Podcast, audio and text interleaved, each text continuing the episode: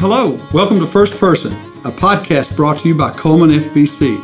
I'm Chuck, and during the next few minutes, I'll join you, the listener, as we meet and get to know others in the First Baptist family. Together, we'll learn about them, their families, and what brought them to Cullman. First, I want to thank the production team of Karen Harmon and Vance Donahue for their help in making this podcast available. Well, good morning. Good morning. Good morning. I'm here today and uh, for a new edition, another edition of First Person. Uh, I've got a special guest with me today, uh, Paul Levering. And Paul is a, a longtime member of First Baptist Church, but if you're a new person in our church family, or if you've just been around a, reasonable amount of time, I think you need to know Paul. It's never bad to know Paul. Uh, Paul is a Sunday school teacher. He's a deacon. He's done about everything you can do in First Baptist Church. I, I would refer to you as a pillar.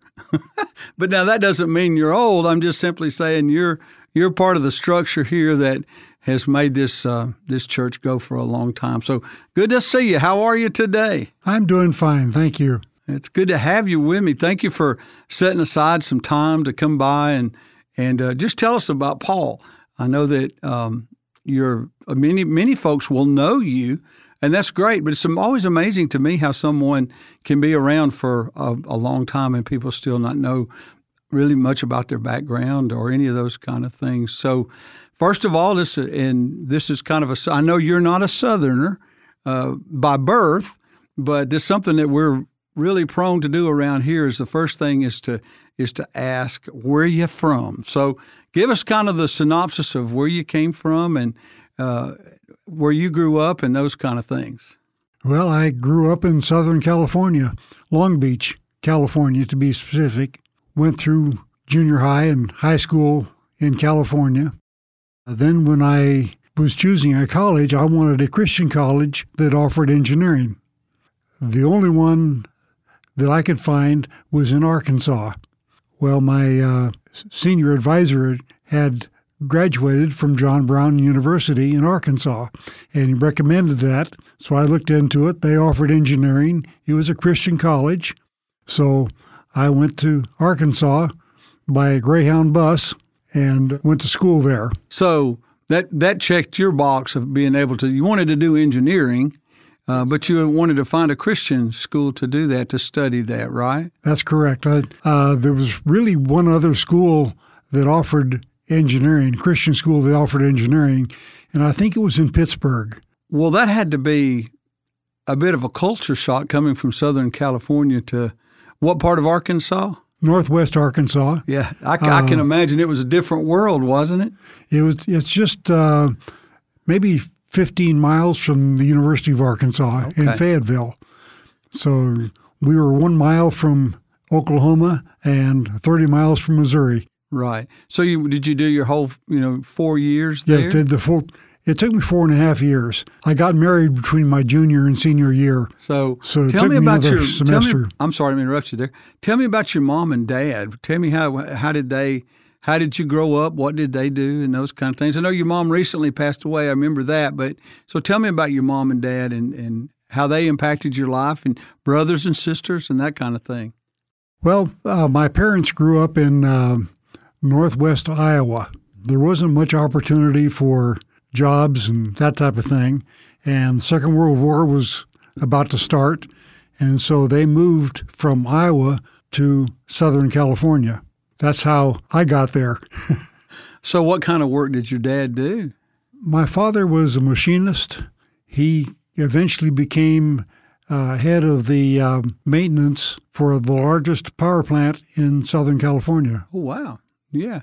And so, and then your mom, she? My mother, she never was employed uh, while I was young, but she liked to sing. And she had a beautiful voice. So she would uh, teach music at the high school where I was going. Okay. That's that's neat. See, I didn't I never knew you had a musical background. So do you sing as well, Mr. Paul? They asked me not to. so you can you're like a lot of people they say they can I said I had a pastor friend that I used to work with. He said he said I can carry a tune. It's no problem carrying a tune. It's just unloading it is the problem. So that's what he would say. So so that's neat. So brothers and sisters? I have uh, I had one brother. He died last year. Okay. He was four and a half years younger than me. Mm-hmm. He was a pastor in Northern California. That's neat. No sisters, just one brother, right? Just one brother. Just one brother. And your mom lived to be how how old? She lacked uh, two weeks of being 100. Oh man, because I remember that you would, you know, from time to time fly out there and see her and and do things. So wow, that that close to being hundred years old. That's that's incredible. So you had a great family. It sounds to me like you had Yes. a, a great family. And so so you made it to Arkansas. You're and you met who along the way? Some sweet lady. You want to tell me about that? Well, Kay grew up in uh, Tulsa, Oklahoma, which is 90 miles from John Brown University. I see. She ended up going to John Brown. Her roommate ended up being a girl that I had dated in California. Her roommate introduced us, and I thought she looked pretty neat. So I said, Well, we invited her out, and Yeah. the rest is history. The We've rest is history. Yeah. So, so you guys met in, in school there, and then We met uh, our freshman year in school, Mm-hmm. and uh, then we got married between my junior and senior year of college. yeah, and so once college was over, then it was on to the working world. Correct? Yes, I, well, uh, when we got married, uh, I needed a part-time job, and started working at a company called Webb Wheel that had their headquarters in Siloam Springs. Okay. Started uh, doing drafting there for a dollar and a quarter an hour. When I had graduated with my engineering degree, then they needed an engineer, and I needed a job, and uh, so they offered me to stay on there as their engineer. Oh, okay. So you just stayed right with them. So I we lived there for then ten years. Oh, right there in that same area where the Yes. school was. Yeah. So you actually started with Webb Wheel right out of school, then, didn't you? I mean, it was like immediately or in school. Really in school, So I guess then that. So you stayed there in Arkansas for how long? for a total of ten years. Okay, that's neat. And then from there, Well, the uh, company Webb Wheel sold off a division that was in Claremore, Oklahoma, and I was doing the engineering for both. Anyway, they sold off one division, and the company that bought that wanted an engineer to go with the product oh, and Oh, okay. offered me a job to go with them. So that moved me to northern Pennsylvania. I see. Yeah, and so you took uh, is that, but it's still just y'all two at that time, or did you have a little one by then? We had two children by then. Oh, okay, Our youngest son, David, was born nine months before we moved to Pennsylvania. okay, yeah, and so eventually, after those moves and all that kind of stuff, you made your way to Alabama, right?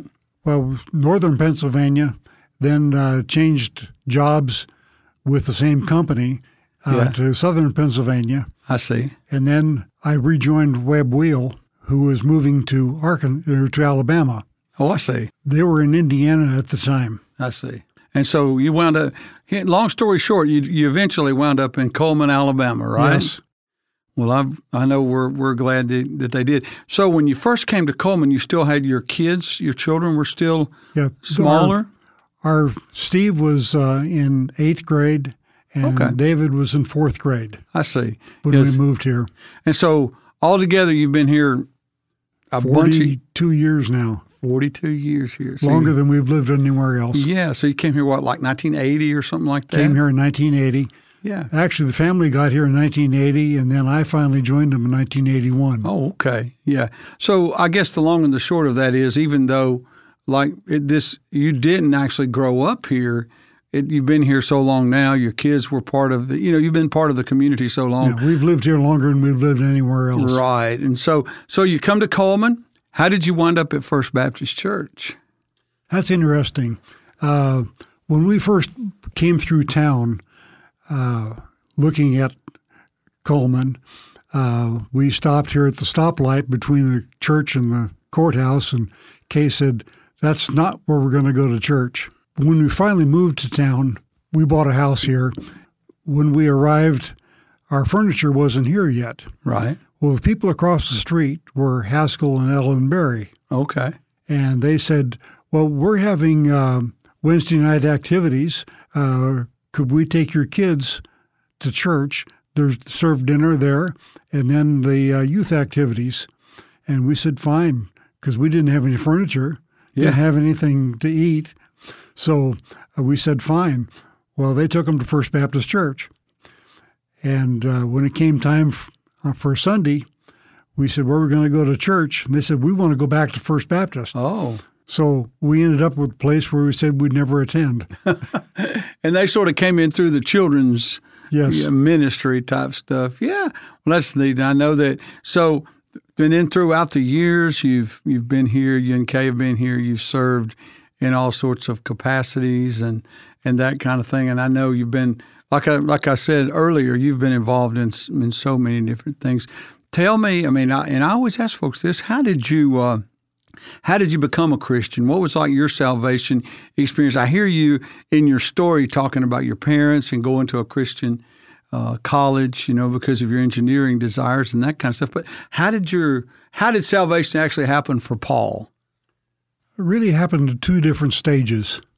Uh, I accepted Christ when I was about six years old, and uh, because I grew up in a Christian home and was always exposed to this through church and everything, accepted Christ early on, and I always uh, tried to do what God wanted me to do. I was very conscious of being a Christian and right. trying to follow God's will in my life. Mm-hmm. When I was, I think, my freshman year in college, I started to question did I accept Christ because of my parents, or was it my decision? Was I a Christian because that's what I grew up with and that's all I knew? Or did I really want to be a Christian because myself? I looked at the other world religions. Were people Buddhist because that's what they grew up? Were people uh, Muslim because that's what they grew up? And was I a Christian because that's what I how I grew up? And I was looking at uh, these different religions, and they didn't make any sense. And I went back to the Bible and creation, and said, you know, the world has to be created by a superior being. And the Bible has a logical explanation for this that God did it. And that's when I made it my decision that I wanted to accept Christ as my Savior. I wanted to be a Christian because I chose to do that, right. not because of my parents. You know, I, I would imagine many of us, or many folks that I talk with, have not the exact same testimony, but similar. You know, as a I myself accepted Christ as a as a third grader, and I, I did that because just like you, I had grown up in church and I had seen people accept Christ, and I had a friend who was going to go down and accept, you know, do that, and um, so. And I did accept Christ at that time, but it wasn't until I was in later on uh, in high school and right out of high school that perhaps I came to, to the understanding of what that really meant. And it's kind of like what you say. It's like, and God did a work in me to help me understand what that meant to really accept Christ. And you know, so it's a I talk to there are a lot of people, folks who have that same experience, and it's not that it doesn't it doesn't lessen your earlier experience, it doesn't change it, but the but God, you know, you're there's the process of sanctification, and you grow, and things happen, and you do. It's just it is odd when you think back over the years how something is like it becomes it's like it becomes clear to you. Mm. and you it's, understand. Yeah it had to be my decision eventually. Eventually yeah exactly. Not because you you did it for any other reason other than the holy spirit prompted you to know and to learn and to find out and so man that's incredible i always love hearing hearing people's testimony so you accepted Christ, and then you and you already had met Kay, and I'm sure she's a Christian lady. She seems yes. like a sweetheart and uh, loves the Lord. Y'all are a beautiful couple. I always I laugh at people. You could be our guidepost couple. You know how they have these couples that they put on the pictures. You know, so y'all would be a perfect couple for that. But um, so you're here in Cullman and you've made your way to First Baptist, and that's 40 plus years ago, I guess, 42 years ago. And uh, kids came, grew up here part of this part of this community. And so did you eventually just as a as a church member start finding the you know people started asking you to serve in this area and serve in that area because I know you've been a Sunday school teacher for a long long time. What happened was that uh, I, I was in Warren Stewart's Sunday school class, and uh, Kay was in a ladies' class. I don't remember her teacher, but Kay came to me one Sunday and said, "You know, we have several ladies in our class. Their husbands don't come because they can't be in the class with them. Could we start a couples class?" Oh, We had attended a couples class in Pennsylvania and really enjoyed it. I went to the uh, Sunday school superintendent said, Could we start a couples class? He says, No, we don't do that. So Uh-oh. I kept after him, and they finally agreed to uh, let us start a couples class. They opened up a uh, crisis closet for us that was down under some stairs. yeah. Found you a uh, nook, huh? That was our nook. We we had a little class started with three couples. Oh my! And so that was the beginning of of the couples class. That's you you still teach to this Yeah, day, I've- correct? Taught that class for I think forty years now. So Oh my! See, I can't. But now that you say that, I haven't thought of that in years. I it's hard to conceive of a time when there wasn't a couples class. But now, now that I think about it, growing up, I, I don't remember. I don't remember that there was a couples class in my church at that. You know, I mean, I don't know when. I, I, I had never really given any thought to when did that happen when people started having couples classes. But I guess at the time that was pretty revolutionary, right? I was told that uh, we have men's classes and we have women's classes. Uh, we do not have co-ed classes. Oh, you know, I've always thought of you as a little rowdy and outside the lines there, Paul. You know, good. But what a concept, huh? Let's just go to you. You know, I always thought I always thought everybody always had couples classes till they reached a certain age, and then they had to divide. Somebody divinely said, "You got to go here, you got to go there." You know, because usually in the older couples classes, I mean, there's no older couples classes most of the time. It winds up being older men's or older women's. I didn't really know why that was or how that was. But so you so you started this class, and I know it's been a an incredible ministry over the years, and I and I I know that uh, just in having gotten to know you over the last five years, that you really enjoy teaching and enjoy teaching that class. And uh, I know you've probably, if you're like every, all the rest of us, you've probably grown tremendously by teaching that class. Would that be a fair Oh, statement? Very definitely. I, the reason I enjoy teaching is it forces me to be in the God's Word, Right. And it's the discipline that I enjoy, the study discipline. Yeah. I love if, if you've never been to Paul's class, the, the most fun thing, and it's a large class, but the most fun thing about it is I love that I love that bell. I love that organization. When it's time to start, Paul has this big bell that right you ring it. It's time to, you know, Roy, Roy Penny rings the bell. Okay. That's his job. But we trying to stay on schedule. on schedule. There you go. I, I like that. Well, so after all this, now when I came here, uh, you had it already had a, a device, a heart device, like a, a mechanical device in your heart. What, what what age? When did that actually happen? I was 62 years old when they diagnosed that I had a leaky aortic valve. That's when they put in the mechanical valve. I see. So you've had that for a, while now, then, haven't Yes. you? I can remember when I first came here. You would tell you would tell me because Paul helped out with in a lot of different areas and in administration here. You know, when there was not any administration, when there were wasn't a pastor, you and Richard were uh, Richard. Uh, were, we all were all in charge of kind of shared duties of administrative duties, I Yes. guess you would say.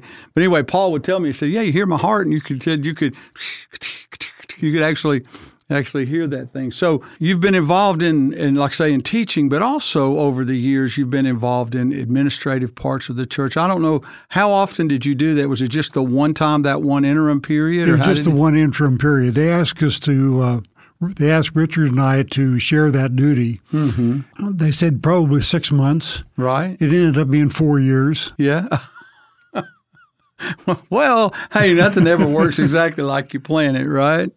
So, and then along comes, you know, I, I know you worked through a lot of things there, and and I know you're you guys were a huge benefit to our church during that time, uh, and so later on, in fact, after I came here, you had a, and I would just say, and I don't know how you would describe it or explain it, but obviously it was a major health issue. I mean, life and death, and but the hand of God was so clear in all that and how all that happened. So I know that some people may know about that, but would, do you mind sharing that with us? How that all came happy about? to. It really goes back to really six months before that event happened. I asked Ed Hayes if he would teach for me on a certain Sundays when I was going to be out of town, and he said, "Well, I'm being considered as interim pastor at a church. Says if they call me, I will not be available." Well, the next week he came back and he said they didn't call me to be interim, which is highly unusual. Sure. So he was set up to then teach for me while I was going to be gone. Well, each year I go on an extended bicycle vacation. And we were up in Maryland and Delaware and rode both states about 350 miles on a bicycle for the week and drove home. I uh, got home on Sunday or got home on Saturday. It was our class's turn to uh, stack chairs after church. That's when we were right. Di- different classes would do this. So Ed Hayes had taught for me in Sunday school, and I said we need to uh, just get something quick so we can get back to church to stack, to stack the chairs. So I said, well, let's go to uh, Zaxby's because I, we can get a quick lunch there and then get back to church. At the last minute, I said, let's go to Dairy Queen instead. Well, between dinner and getting my dessert, something happened. My heart stopped and I passed out. Mm. I knew nothing from then on. What was kind of kind of neat is that uh, there was a sheriff's deputy right across the aisle. He had been going to uh, Arby's for lunch, and he said last minute he says, "No, I'm going to go to Dairy Queen." Well, he was sitting right across the aisle when I died. Yeah, and but he knew CPR. So he drugged me out of the booth and got me on the floor and started CPR and he actually saved my life. Wow. Couple another neat thing was that uh, the Dairy Queen then called 911. The ambulance just happened to be going up Cherokee Avenue right by the Dairy Queen. Oh my! They got there immediately. Yeah. And uh, got oxygen on me and continued the CPR. They s- started to take me to uh, CRMC, and somebody says, no, he needs to go to UAB. So they called the helicopter. Well, the lifesaver helicopter just happened to be in the area. They landed two blocks away over at the Woodland Hospital. Oh, my.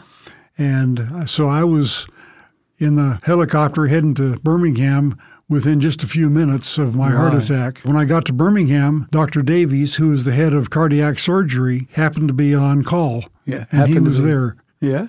The first thing I remember was looking up and those bright lights and this doctor standing over me says, "Do you know where you are?" I, somehow I knew I was at UAB. I had no idea how I knew that. And he says, "Do you know what day it is?" I said, "Yeah, it's Sunday. I need to be back at church to stack chairs."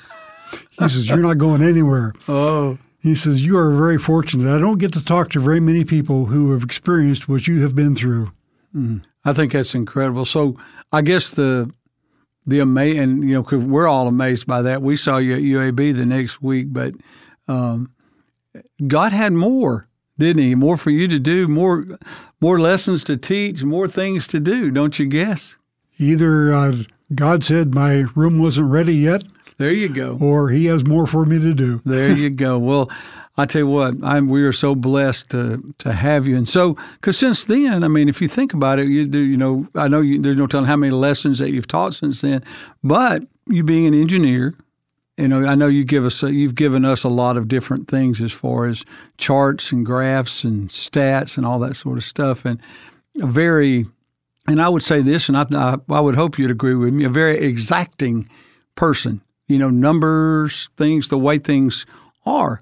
And I appreciate that about you. And so, with your experience with in all different areas of life, when it got time to to do the children, the new children's area, you have been a an integral part of making that happen. Give us a kind of a how that all came about and what you wound up being doing as part of that. Scott asked me to uh, be the liaison between the church and the construction company in the building of the children's area. I've always been interested in things like this. yeah. It's right up my alley with the structure and everything. So it was uh, a pleasure to do that. And keeping up with the construction and the timetable and right. Keeping the church informed of what was going on and when the fire alarm was going to go off. Well, if you don't, uh, and some of you have, some uh, many people have, uh, you've been involved in construction projects like that. But if you don't have someone that can really constantly be on that, and like, and you, you know, you being retired and being willing to do that, is a huge ministry to the church. Uh, because of the, just the time invested in it, and as you say, you know, you that's an interest that you have, but it's a it was it's been a huge blessing. I know for Scott because it would be hard for him to do all the things that he has to do and that and to work with you on that. And I, I just I appreciate what you do, what you do in that area. It just takes being involved with a construction company every day because every day something's changing. Sure. And uh, there's always issues coming up, and you have to work between the construction company and the church to and the, keep the schedules between the two aligned. Right. And I, I just think you demand for you demand you demand for the job. So anyway, and I, I like I say, we appreciate you doing that. Well, I, this is totally different than our normal questioning because, as I said earlier, you're a and uh, you, you've been involved in our church for so many years, and you are a pillar. And I know that people uh, that know you know that. And so I just my as we end today, I just want to say I, I appreciate everything you are everything you do and everything you stand for. It's been you've been a minister to me in my time here. I appreciate the church staff that we have here. I think Tom does an excellent job. I really appreciate his ministry and his study, and you, Chuck, and Scott. Just everybody has really worked together for just just great. Yeah, and God's blessings. It's great to be part of a growing church, and having been through all these different years, you've seen that, and just like me, you've seen the the ebb and flow of things can be great. They can you you can struggle for a while, but God is really blessing. And so, man, I thank you for just jumping in there and hanging on with it and trying to keep us on on path. Um, so it's good to have you, Paul. Love you, brother, and I I just look forward to. Man, I know you got a whole a whole lot of work left in you, so I'm glad God didn't have that room quite ready for you yet. Thank you for being with us, and we'll see you the next time on First Person. Thank you. Thank you for listening to First Person. I want to encourage you to share this podcast with friends and family.